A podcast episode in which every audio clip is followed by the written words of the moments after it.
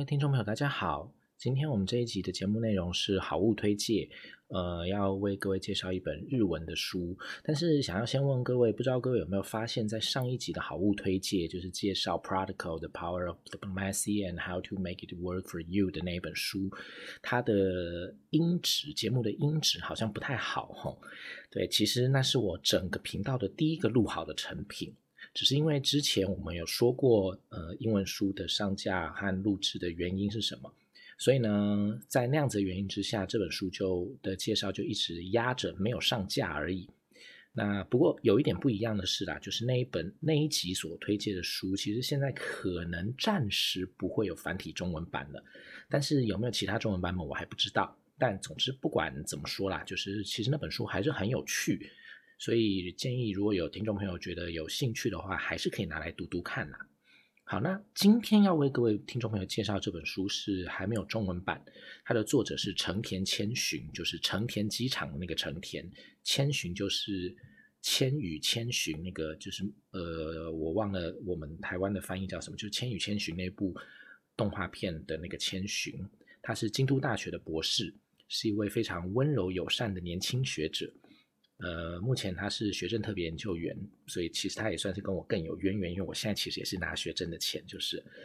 呃，很多年前他其实曾经来到台湾来，就是请教我们，还一起喝过咖啡。这期也是刚刚我说那个名字叫千寻，我在跟我们的剪片剪片小妹，就我收到这个作者的书，然后跟这个剪片小妹讲到这本书的时候，剪片小妹就说：“哎，他的名字叫千寻。”哎，我是说。你认识他？我们有一起喝过咖啡，你忘了吗？但是剪片小妹不记得。好，但总而言之，这个渊源不太重要。总而言之，我要说的是，这位作者很年轻，刚毕业没有很久。他的英文、日文、韩文都很好。那日文好，就就是废话，因为他本来就日本人嘛。可是我在这边跟各位特别强调，他的韩文好是有理由的。因为啊，这一本书今天要为各位推荐的这本书，其实是少数在讨论到冲绳返还 Okinawa h a n k o n 这个问题的时候，很少数的会关照关照到韩国的态度，并且使用韩国的档案来参考的研究成果。先说一下，就是其实我们之前在讲到琉球的地方的时候，我我记得我们应该有讲过，就是现在我们都是把 Okinawa 叫做冲绳。那 Okinawa 的汉字本来也就是冲绳，没错啦。但是呃，我们不会叫它琉球，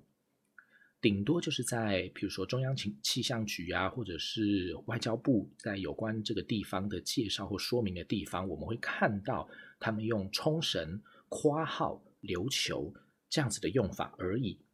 或者啊，如果有听众朋友到机场去看那个机场班航班的布告栏的时候，可能也会发现这样的用法。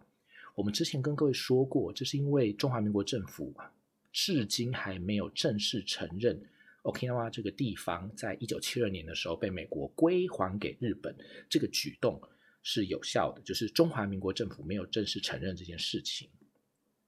可是呢，事实上这个事件，它的确就是冲绳返还这件一九七二年的冲绳返还这个事件，它的确造成了这个被叫现在被叫做 Okinawa 的这个地方。确实，从此之后成为日本直接统治的地方，所以中华民国只好采取就是刚刚所说的这种冲绳括号琉球的这种方法来保持中华民国自己对于这个状况的态度。这个在外交上其实是很常见的一种做法，这不是什么对或错的问题哦。不过啦，对于一般大众来说，尤其是我们台湾的华人听众朋友来说，其实你叫他琉球，反而可能比较不是那么好懂。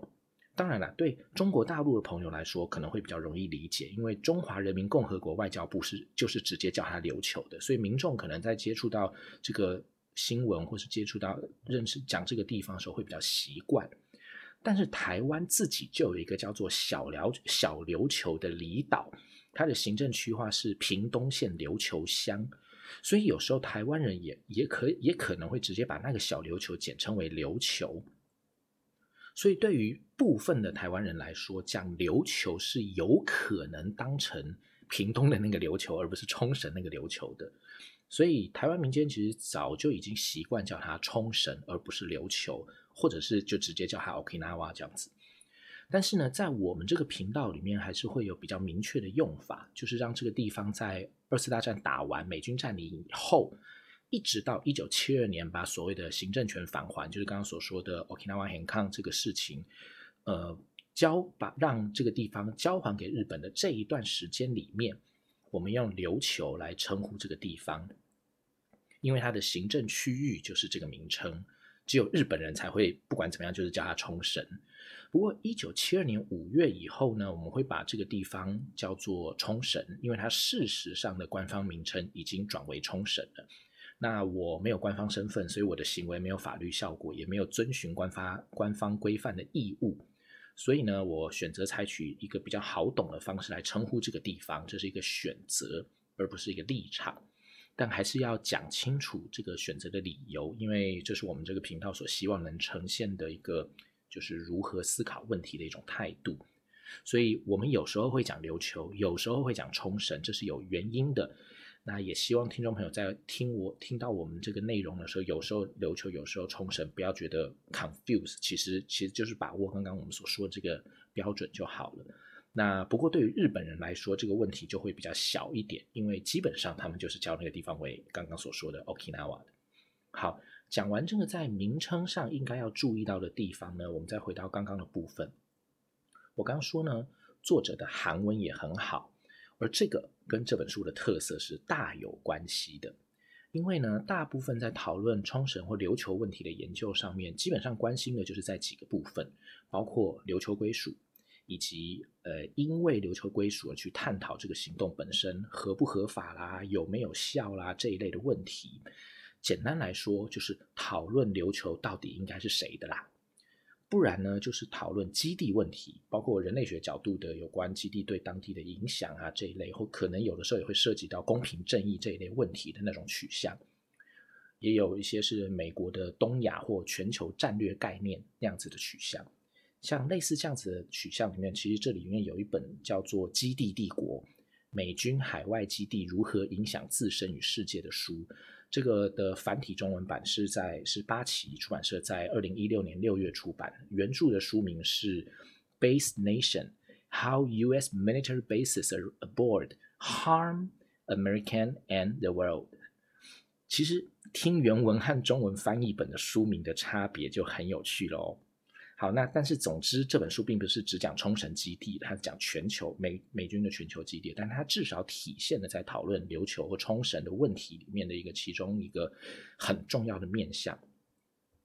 那再不然呢，还有什么可以讨过去的讨论的面向呢？就是和前面两个面向都各自有一些关联的，去讨论琉球或冲绳夹在美国、日本，有时候会包括一个台湾呐上面的这个呃台湾上面的中华民国。在这个议题上面的政治或外交动向，以及这些事情的相关影响等等的，不然最后可能还会有个面向，就是呃，就是顶多就是透过琉球议题来检视我们华人叫做我们台湾叫做钓鱼台，对岸叫做钓鱼岛的这个问题。那这个角度主要是想探讨钓鱼台问题，而不是琉球问题。只是这个角度比较好一点的地方，是他理解到讨论钓鱼台问题不能跳过琉球问题而已。那也就是说啦，从我们刚讲这几个过去在讨论琉球和冲绳问题的主要研究方向的介绍，我们就可以知道啊，琉球和冲绳基本上就是被放在这个以美国为主，其次是日本的这两个国家角色。在单边或双边关系里涉及到琉球和冲绳事务的这个影响的状况情形，或者是反过来啦，因为琉球这些相关的事物所牵连的单边或双边关系的一个影响会变成怎么样？大概就是这样子的概念。但是呢，呃，从成田千寻的这本书里面，我们其实可以看到一个更大的视野，这个视野就是我们刚刚所说的韩国。那我们刚刚已经说了，一般在讨论琉球问题的时候，不太会去讲韩国，因为冷战时期里的琉球议题和韩国的关系真的是就是算是还蛮淡薄的啦，就是没有什么特别渊源。没错，虽然也是有一些研究成果，特别是在日本学界里面还是有看到这个面相的，但是成果不是太多。那更不要说在华人学界里面，这种面相就更少了。所以从这个角度来说啊，这本书就成为一个至少让我们华人圈里面可以去更广泛的认识琉球议题的一个很好的参考读物的。那这本书是怎么把韩国拉到作者所想要讲的这个琉球议题里的呢？作者还是有援引我们刚刚说的那几个既有的切入视角，也就是冲绳返还还有基地这两个很重要的概念。但是这两个概念如果都是别人都讲过的，那在学术上当然就应该有其他的东西，无论是概念也好啊，理论也好啊，或是史料证据也行，去把这些概念串在一起。那这本书呢，就是用一个概念去串，这个概念是东亚冷战体制。这个东亚冷战体制在东亚的学界里面，是日本学界一直比华人学界要更关注的一个主题啦。所以如果有听众朋友有兴趣的话，去用那个东亚西亚冷战体制这个。汉字，或是你打日文是“皮卡西亚吉亚”，雷森泰塞，就就是东亚西亚冷战体制这个词汇去查找的话，就会发现很呃，日本方面真的还蛮多这些研究成果的。那这也不是谁好谁坏的问题啦，这也算是日本学界其实没有像华人社会一样有个历史系这样的东西。他们是把呃历史放到各种研究领域去做，譬如说什么地域研究等等之类的，所以日本会比较有机会意识到这样的视角，可是华人学界就比较不会主动意识到这些而已。但不管怎么说，类似这样的处理就可以成为呃对于华人社会来说的一种他山之石，可以有很好的参考价值。因为在华人学界里，虽然不是不会讲到类似这个东亚冷战体制之类的词汇，可是华人所理解到的这个意思可能是完全不同的。这可能是因为啊，特别是在台湾的中华民国，原本其实就有一种呃由中华民国来主导的东亚反共联盟，来作为在台湾的中华民国如何理解所谓东亚冷战情境里的一种可能的体制。如果有关心台湾的政治新闻的听众朋友，可能就会知道，呃，现在在台湾有一个所谓的促进转型正义委员会，简称为促转会。这个单位的其中一个任务，就是要对所谓台湾威权统治时期的那些机关进行检讨，判断这些机关是不是属于所谓威权统治里的附随者，也就是协助威权政府进行不正义的统治的那样的机关呐。在促转会调查的对象里面，有一个简称是“救总”的组织，全名是中华救助总会，以前叫做中国大陆灾包救济总会。啊，他们其实也有留下很多档案，后来移到台湾的政治大学去的。我一直都很想去看看那些档案，可是找不到什么机会去看，很可惜。那这个救总是不是促转会所谓的威权的附随者？目前促转会还在审议这个问题。那我也不想评论现在政治事件。我在这里提到旧总的原因啊，是他的创办人叫做古正刚，就是山谷的谷，正义的义，呃，正义的正，然后纲常纲要的那个纲，是在过去曾经被封为呃反共铁人的一个在中华民国反共抗日运动史的历史上绝对不能不提的人物。如果有听众朋友有看我们的 Matters 文字平台的话。他其实就是那个在去年二零二零年十月十二号有一篇呃世界反共联盟的老大被举办联盟年会的国家拒绝入境，真是难堪呐的那一篇里面讲到的那个主人翁啦。有兴趣的听众朋友可以回去找来看一看。那我说的中华民国如何理解东亚冷战情境里的一种可能的体制，讲的就是和古正刚有关系的一个组织，叫做亚盟，亚洲的亚，联盟的盟。古正刚原本是中华民国退到台湾后的第一个，呃，第一年就担任内政部，就一九五零年一月就担任内政部长的人。那个时候呢，基于中华民国打算用反共抗俄当做一种国策，所以在四月初的时候呢，就另外筹设了那个叫做旧总，名义上是民间组织，但其实就是用政府的钱去推动政策的的那个组织啊。那我要强调，这也不是在批评当时政府做的是对的还是错的，我只是在说明当时的状况而已。而且，其实另一方面呢，我也并不觉得政府透过民间组织去协助政策推动有什么好奇怪的，因为全世界的政府都在做这样的事情，一直到今天也都是如此。所以我在这里并没有要任何要批批判或者论述所谓威权政府的行为的意思哦。好，那古正刚呢，因为出任旧总的第一任理事长，所以呢，他就变成了当时的中华民国里面算是对于办理以反共为名义的相关事务这种这种事务最有经验的人。所以呢，当中华民国有意推动以反共这个名义当做名义来连接反他的反共的盟友这样的政策的时候呢，就变成中华民国内部算是具有 就是担任这个重责大任的资格的候选人之一了。可是中华民国政府为什么有这个政策呢？这个呃，有机会我们可以细说啦。总而言之，今天现在听众朋友知道就是需要知道，就只是在。呃，蒋中正其实早就有了这个构想，而且呢，当时的韩国啊、菲律宾这些国家其实也都有类似这样的构想，所以到了一九五四年的时候，这几个虽然好像在当时都已经有了美国保护的国家，觉得他们就觉得不要只靠美国的保护而已，还得要自立自强才行，所以他们就在那个时候决就决定一起组成一个叫做亚洲人民反共联盟的国际组织。那这个组织就是刚刚所说的亚盟，亚盟是它的简称，只是。就亚盟是他，那这个组织呢，在中华民国的部分，就是由古正刚来担任中国总会的理事长的，而且他也是亚盟总会的理事会主席，等于就是亚盟名义上的老大就对了。他在这个组织里面做了蛮久的理事长哦，后来亚盟改组以后，他也当过主席，最后还变成荣誉主席，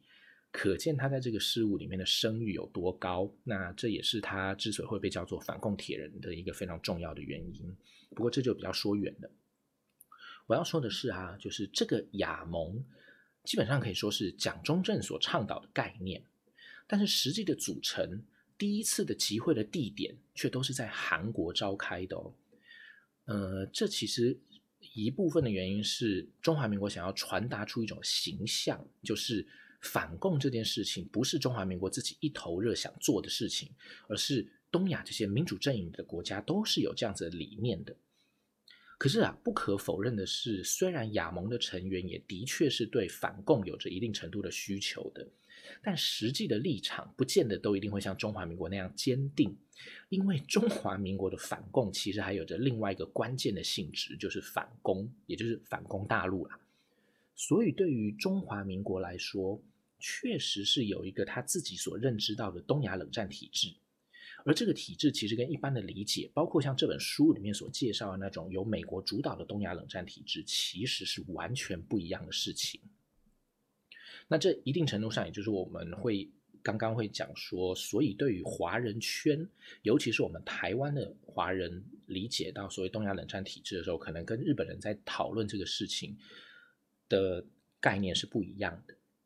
但是呢，我们还是可以发现，中华民国尝试建立的这个以反共为号召的东亚冷战体制，呃，也和一般在说，就是日本这些其他地方所探讨这个由美国主导的东亚冷战体制，他们至少在成员上，他们的成员组成是很接近的。不过讲到这，要顺便提出一点，就是日本并不是在一开始的时候就在亚盟这个中华民国试图建构的。东亚冷战体制里面的成员，他是后来才加入的。可是美国的东亚冷战体制是日本就是里面的关键，不可能被排除的成员了。那这个要从战后盟总，就是我们之前说的 SCAP 或是 GHQ 这个单位，它对于东亚状状况的规划和执行这个面向来谈。我们今天就没时间说了。总之，我们可以发现，韩国本来就都是这两个位处东亚。而且，因应于冷战状况所运作的体制，或者是尝试建构的体制里面的这样的成员，那既然如此，我们就可以知道，在探讨东亚冷战历史的时候，韩国本来就是一个，就是它就具有一种被放在一起讨论的意义，它本来就是这样的一个对象。所以这样的性质就可以让我们感受到，为什么这本书的作者成田千寻他具有韩文能力，可以使用韩国史料，而且还把韩国放到这本书里面一起探讨，会被我说成是一个很重要的价值所在的原因了。那另一方面呢，其实我们也该知道，就是这个东亚冷战体制是真正有实质影响力的。美国主导的这个，因为它是透过许多个双边条约，而且是军事性质的同盟条约，来牵动彼此，并且建建构成一个网络的。别的不说哦，我们就都知道，美国和日本之间有一个叫做《美日安保条约》的军事协防条约嘛。这个是在一九五一年日本恢复主权能力以后，就和美国签订的一个重要的条约。它也奠定了美国在东亚冷战体制里的重要基础。这个时候的一九五一年的安保条约通称为旧安保了，后来是还有不断的换约更新。那后来的版本就包括钓鱼台到底算不算安保范围之类的这些内容了。但是啊，其实除了旧安保，美国和日本之间所签的旧安保以外，其实美国和韩国也有签订一个类似的条约，叫做韩美共同防御条约，是在一九五三年的时候签的。那可能会有听众朋友觉得，诶，这个名字好像很熟悉耶。是的，因为在台湾的中华民国也在一九五四年的时候和美国签了一个中美共同防御条约，中文名字里面只差一个字。然后啊，另外一个重要的东亚反共国家，而且和美国关系更加密切的菲律宾，它是在一九五二年的时候就和美国签订了类似性质的联防条约。也就是说啊，从一九五一年到一九五四年这段时间之内，美国透过了这几个军事性质的双边条约，建构了和东亚海域上的所有国家，就日本、菲律宾、韩国，还有在台湾的中华民国彼此之间的防御网络。来确保美国的围堵政策可以切实执行，可是这也就让我们会发现，就不管是哪个国家和美国签订的那个军事条约，虽然形式上看起来都是双边条约，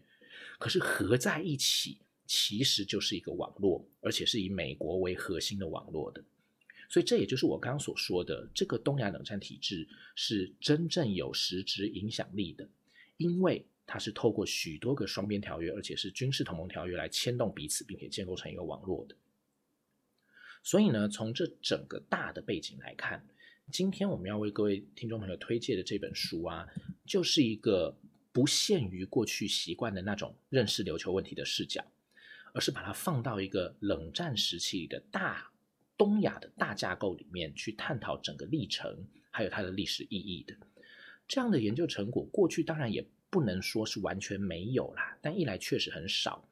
二来好像也没有真的能够做到用包括英文、日文、中文和韩文四种主要文字的史料来探讨的。所以这本书对于认识这个就是琉球问题的这个老问题来说，其实是很有重要的参考价值的。